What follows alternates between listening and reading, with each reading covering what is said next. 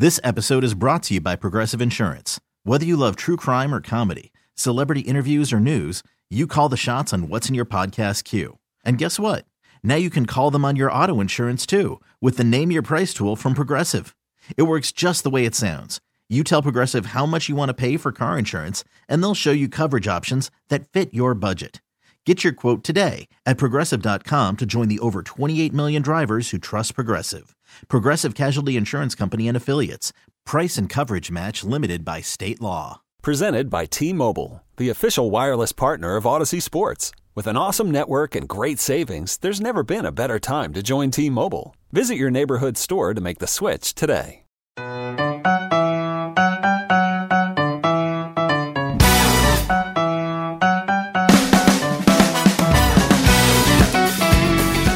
Welcome in. It is another March to Match Day on the 92.9 The Game digital platforms. Thanks for finding us on YouTube and on the Off the Woodwork podcast folder. Make sure you're subscribed to both locations to get all the latest content.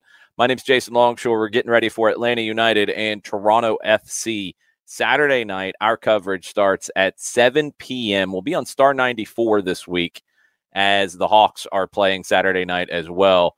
Five Stripes countdown, 7 p.m. kickoff, 7:39 full-time report for an hour following the final whistle. And as a lot of you found out last week, which was very very cool, you can listen to our call on MLS Season Pass on Apple TV. You just go into the audio drop-down menu, choose Home Team Radio, boom, you're good. Now, next week in Charlotte, you won't have that option. You'll be able to listen to two friends of the show uh, in, in Will and Jess. But if you want to listen to Mike and I next week, you're going to have to go old school and, and sync it up. I am hearing good things about that changing next season. So if you have MLS season pass and you're able to give feedback to the folks who have done a great job in building this out, and you want to listen to us when we're on the road, uh, you know, let them know and then we'll see what happens. But I'm hearing good things about that for next year. So let's get caught up on both of these teams coming into week two in Major League Soccer. Atlanta United last week, if you don't know by now where you've been, gave up a goal early on a great cross from Cristian Espinoza to pick out Jeremy Ebobisse on the back post. Maybe defense got a, a little discombobulated, and Ebobisse has a pretty comfortable header on the backside of the play. San Jose sat back deeper as the night went on. It took Atlanta United a long time to break through. They eventually did via Thiago Almada, dos golazos. The first one off of a corner, assist to Brooks Lennon. It's a great hit from Almada from eh, about 22 yards out or so. Second one, unassisted, free kick golazo, maybe 25 yards out. What a performance from Thiago Almada to win this for Atlanta United and get all three points. The DC Toronto game was a little different and somehow even more chaotic. Uh, it was a game where in the first half, Mateusz Klich gets the opener for DC. 34th minute, Toronto had to make a substitution. Lorenzo Insigne left the match. Ayo Akinola checked in. Insigne is questionable for this week. He did train on the side on Thursday. Was expected going into Friday's session that he would be able to participate to some degree. Have not heard an update as of this press time as to whether he trained, whether he's making the trip, and what it looks like for Lorenzo Insigne. Bob Bradley did say that he felt a lot better about the injury Monday and Tuesday, and then going into Thursday than he did initially because of the kind of look. If you've seen the the replays of it, uh, Insigne was completely distraught, and it, it looked more serious. That's a good sign for Toronto that it's at least trending in the right direction. It might not get him on the field this weekend. I don't see really any way it gets him on the field to start, but is he available for Toronto FC? We're just going to have to wait and see. So after that for Toronto, even with Insigne off the field, they get a penalty. Federico Bernardeschi puts that home. Just a brilliantly taken penalty, very calm and casual as you would expect from the classy Italian lefty. And then he puts a free kick that is as good, maybe even a little bit better than Thiago Almada's, except it doesn't go in, and it's not in the 97th minute either. Um, that free kick is saved in one of the saves of the weekend from Tyler Miller of DC. The rebound comes off the post and out, and Mark Anthony Kaye slams it home. 83rd minute, Toronto's up 2 1. All is looking well. 90th minute, Christian Benteke on an assist from Ted Ku-DiPietro, DC homegrown. 98th minute, it is Ku DiPietro who gets the winner from Mohanad Jeahze, the cross from the left back. Uh, awful way for Toronto to lose points in this one. DC gets the huge win. Going to be really interesting to see them. We will get into DC later down the road. But to start this March to match day, let's get into the two coaches. First, Gonzalo Pineda, then Bob Bradley, talking about their reflections on game one of the MLS season. What were the positives and the improvements from week one that you hope to see in week two? Well, I think the positives are many. I think uh, at times we take for granted to dominate in possession opponents. I think at times it feels like, oh yeah, it's natural. Like uh, we have more possession than the opponent, and I think that's not easy. Um, and uh, so that's number one. That's a good sign of us having a good mentality on, on trying to dominate the game, right, in the way we want. Then obviously we had some challenges against a low block, and uh, and and that's what we were working on: how we can disrupt better, how we can create better patterns, how we can uh, understand better movements and uh, spaces on the field. And it's always a work in progress on that. That's being a footballer, understanding time and space. So it's always a work in progress. And uh, but we are, yeah, trying to send the right message to the players on understanding that. Uh, when we looked at the game, we thought that in the first half at times um, we didn't. Uh,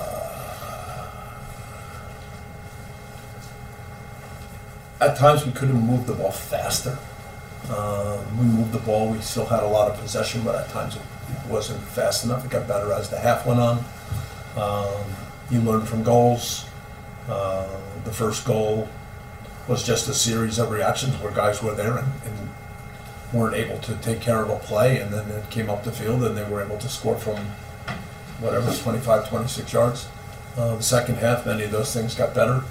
I thought we managed the game. Uh, I think they kicked off somewhere around 83 um, after we went up 2-1. And from 83 to 89 something, I thought the players were very focused and managed the game well. And then it highlights that, that it doesn't take much um, to all of a sudden let uh, a game tilt a little bit and give the other team a chance. And so there were a couple of plays where we should have been smarter. Uh, we should have managed a situation a little bit better. Uh, you know, I think I mentioned some of them after the game. Uh, you know, they hit a long ball and Matt ducked and it, and it went over his head and Richie scooped it up, but you know we weren't able to make a clean play at that point. You know, Richie's so so clever at how he can twist away from pressure, but in that particular case, and he got caught with the ball, and we had to recover, and the ball stayed in our end. We had enough guys in the box at the end, but not enough guys that um, were that recognized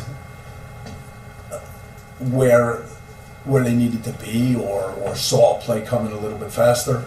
Um, I thought when it was 2 2, uh, we had four or five times where we were too anxious to hit long balls, so the game got stretched. Uh, and then late in the game, uh, we combined pretty well to play out to our left side. Um, the pass that Raul, Raul tries to make is a great, it's a good pass, and he flat out says, "I missed, I, I underhit it." And then when the ball turns over, it's just, uh, you know, we were a little bit out, out of sorts. Um, Brandon had run high. He was probably, you know, uh, first game, a little bit anxious, and, and he was ready to, to join in up front, but he probably was a little high too soon. And then, you know, again, when the play developed, um, you have to give credit that I think by the end of the play we have eight guys in the box, so it's not a situation where um, guys didn't react and tried to go back and deal with the moment, but we just didn't do well enough. The ball uh, that comes just behind our defensive line, you know, in that situation has to be uh, defended better. Let's get into one of the big personalities on the pitch in week one for Atlanta United. It was Franco Ibarra. He was the man of the match for me before Thiago Almada's heroics. I thought he was better than I expected on the ball. We expected the tackling, the defensive side of his game, and I thought he really paired up well with Matheus Rossetto in that regard. They covered for one another really well. They read the play, I thought, actually very, very well.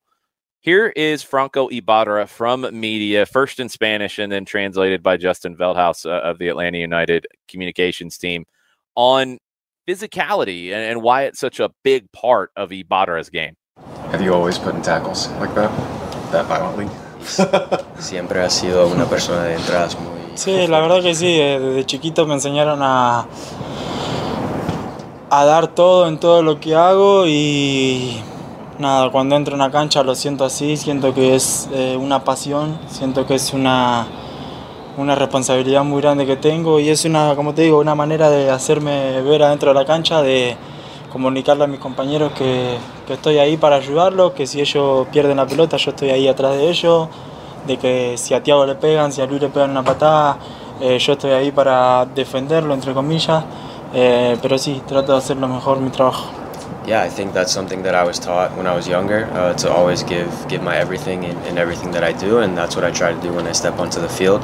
Uh, I think it's it's a passion of mine. It's just that that attitude of going out and, and giving everything, and like I said, to, to make uh, make opposing players know that that I'm there. So if um, you know if somebody's kicking Luis or Thiago, then I'm there to defend them in quotation marks.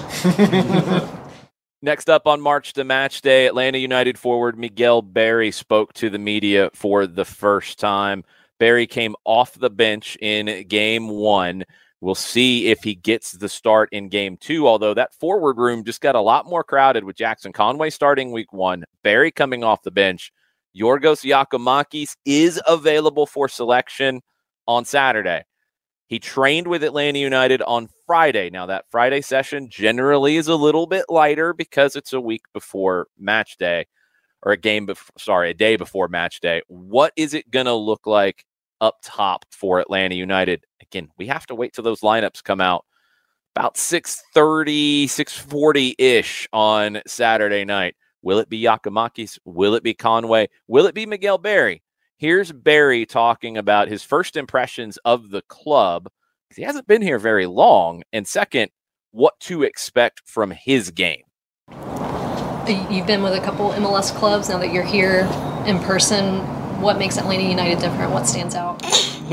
I mean, I've, I think I've, I've seen a bit of everything um, in the MLS now at this point, and this is you know my first 20 minutes here, you see the difference. And before you even walk in the stadium, I'm not even talking about that atmosphere, which is incredible. I've never experienced anything like that. You see, you know, really, it's you know not the 12th man. It's like 15, 16. How many people are there? So, um, but I think this club does everything right. Um, you know, whether it's you know my relocation, which is something that you know I'm sure people fans don't even think about, but that's a very difficult process, and they've they've been incredibly helpful with that, and um, you know just trying to get me settled as quick as possible because you know help me do my job better here and.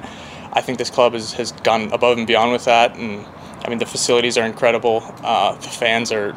I've, I've never seen anything like that. Uh, the, the pregame march, I had no idea what I was doing when I got fitted for a tux, but uh, I just kind of followed, followed Miles, followed Derek, and, and saw what they did, and I, that was incredible. It's an experience I, I really cherished, and I'm looking forward to again this, this weekend. So, um, it, this club has exceeded my expectations, which are already incredibly high. So, can you bring for Atlanta supporters who may not be as familiar with you as um, you know, traditionally I've I bring good link up play. Um, you know, I, I, like to combine. That's that's something I, I, do, and I love to get in the box, make good runs, and and uh, you know, be creative with my movement and both you know with combination. And, and my job is I always say to make you know Thiago better, to make Luis better. They they're they're incredible players, and the way this team's going to win is by them performing their best, and I can support them in doing that, and then make the team, you know, succeed. And I'm sure, you know, Thiago himself was, is is going to help, you know, other players score goals, and that's just what he does. So.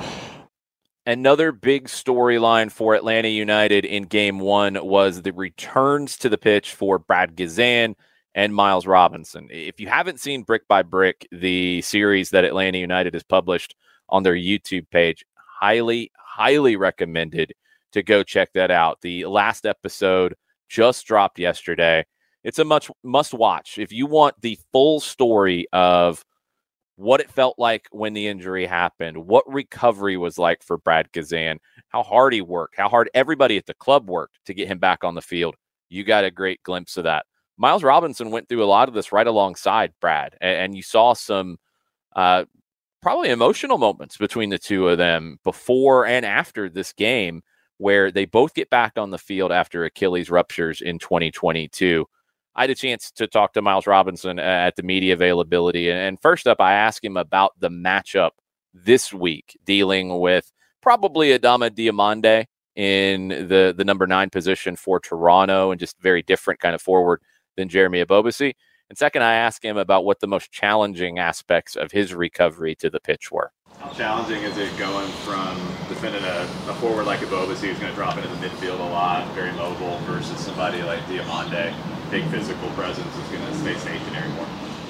Yeah, I mean, there's plenty of different types of uh, you know strikers in this league. It's just about understanding you know their strengths versus their weaknesses and how we can uh, try to you know make them as uncomfortable as possible uh, throughout the game, and uh, hopefully we can do that. I think we can. What was the, the hardest aspect of recovery for you? Was it the physical, the, the mental, or just getting the soccer rhythm back? Um, I think initially it was definitely mental because uh, you can't really walk or do anything. You're pretty much trapped, and then uh, and then later on it's obviously like physical because uh, you want to be explosive like you used to be, but you're not there yet, and you just have to continue with the grind and put your head down and keep doing you know your calf raises, things like this. But uh, just getting back on the field is something I look forward to. So uh, I think you know props to the whole you know Atlanta United medical staff and everyone that's helped me through it all because um, without them, I definitely wouldn't be in this position. Next up on March to Match Day, let's move over to the opposition side. It is a very new back line for Toronto, work in progress with a new goalkeeper in Sean Johnson, with two new center backs, one new fullback, and one fullback who has been there, left, and is now back in Richie Laryea.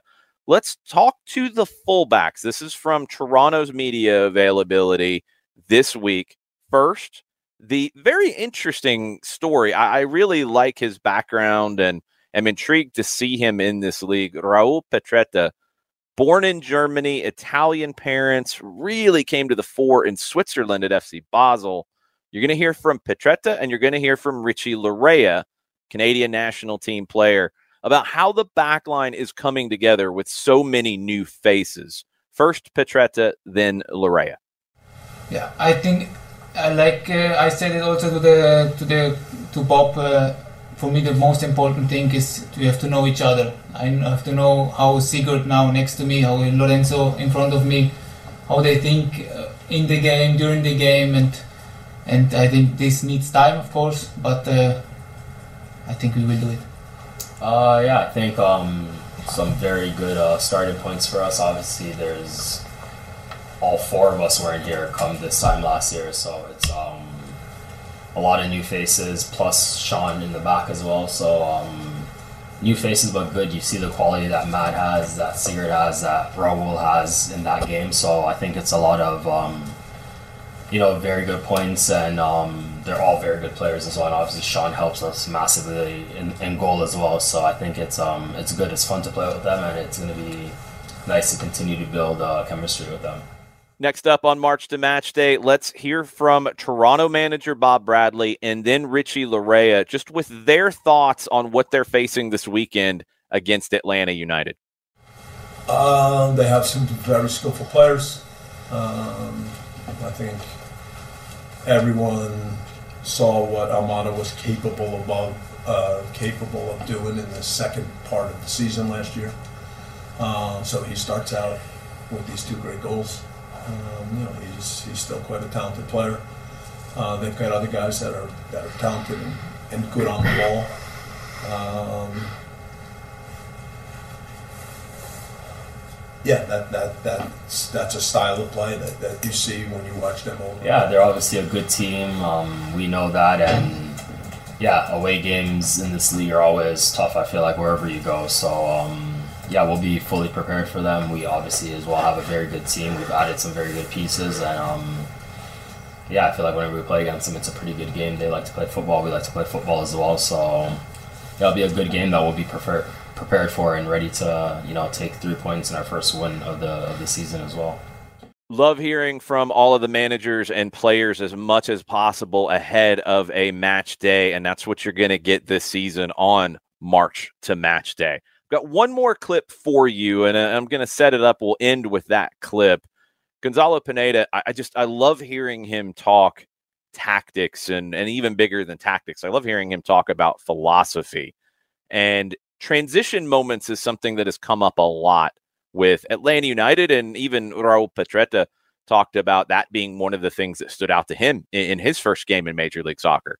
This is a league that has a lot of transition moments in it. It's a very fast-paced league. You're going to get those turnovers because you have a lot of teams that press in a variety of different ways.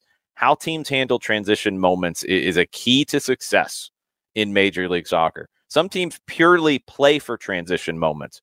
Others, like Atlanta and Toronto, both teams that want the ball, they have to deal with those transition moments. And it's really a, a big factor in how teams like Atlanta, like Toronto, others that really, I, I think, value possession it's a huge factor in how successful they are.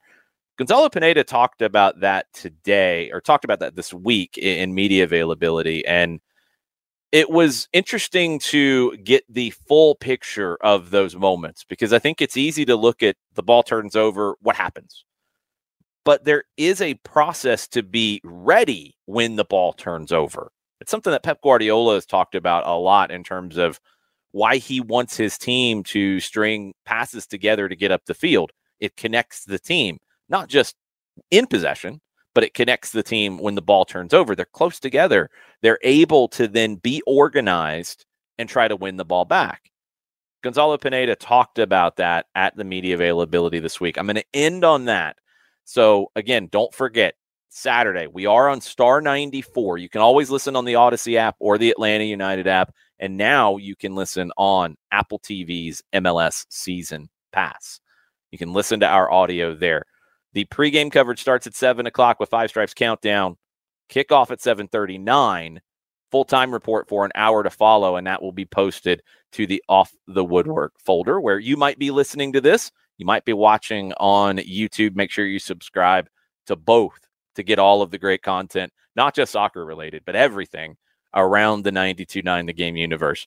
Here's how we're going to end March to Match Day this week. It's going to be Gonzalo Pineda talking about transition, active defending, and giving you a real glimpse of the philosophy behind the way Atlanta United plays. Thanks for joining us for March to Match Day. We will see you from the bins on Saturday. About the transition moments, and I think in the past you've called it active defending, Yeah. you're in position to, to Yeah. defend those transition moments. How do you feel about the active defending uh, in this game? Well, first of all, with that name is I, I never found a good name for that because in Spanish it makes a lot of sense. Marca en ataque is marking as you are attacking, so that makes more sense to me. Uh, so active defending became a word that we create actually in Seattle, and I haven't found a better word for that. Uh, so I'm looking forward to, to see if someone is smarter than all of us uh, and finds a better term. Uh, then I, I felt that we need to correct a little bit of that, and, and it's, uh, we've been working in that, but it is it is so funny how we understand the game. Is is is for me the way we build and the way we start to create our chances dictates how we're going to regain the ball after that. So if we are so exposed, if we open up the center backs too wide, and then only one player solo in the middle, the center mid, and then we push the fullbacks higher, and then we bring the wingers inside. Like there are going to be a lot of gaps in transition because the center backs are so far away from each other, and then the gaps in the middle channels when they try to come inside, the gaps in behind the fullback. So it's a little bit those um, ways of build two and three, three and two. That's what we've been working on. But how we can be better at progressing the ball, and then if we lose the ball, how we can be protected by that shape and that structure. So it, it is not just about that reaction after you lose the ball, how you protect that. Is before that, since you start the build up, is how you can have a better structure to defend. So we work on all, all of that and finding ways to, to improve since that moment of the of the of the game, like in that phase. Like when we have the ball, we're building out. In case we lose the ball, how we are. And, and so that's that's the, the thought process, um, and in that way we, we work on that this, this week on both phases.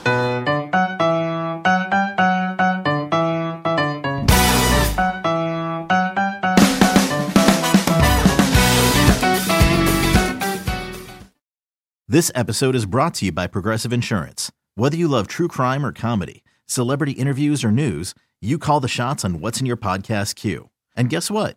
Now you can call them on your auto insurance too with the Name Your Price tool from Progressive. It works just the way it sounds. You tell Progressive how much you want to pay for car insurance, and they'll show you coverage options that fit your budget. Get your quote today at progressive.com to join the over 28 million drivers who trust Progressive. Progressive Casualty Insurance Company and Affiliates. Price and coverage match limited by state law. Okay, picture this. It's Friday afternoon when a thought hits you. I can spend another weekend doing the same old whatever, or I can hop into my all new Hyundai Santa Fe and hit the road. With available HTRAC, all wheel drive, and three row seating, my whole family can head deep into the wild. Conquer the weekend in the all new Hyundai Santa Fe. Visit HyundaiUSA.com or call 562 for more details. Hyundai, there's joy in every journey. We really need new phones. T-Mobile will cover the cost of four amazing new iPhone 15s, and each line is only $25 a month. New iPhone 15s? Only at T-Mobile get four iPhone 15s on us and four lines for 25 bucks per line per month with eligible trade-in when you switch. Minimum of four lines for $25 per line per month with auto pay discount using debit or bank account. $5 more per line without auto pay, plus taxes and fees. Phone fee at 24 monthly bill credits for all well qualified customers. Contact us before canceling account to continue bill credits or credit stop and balance on required finance agreement due. $35 per line connection charge apply. Ctmobile.com.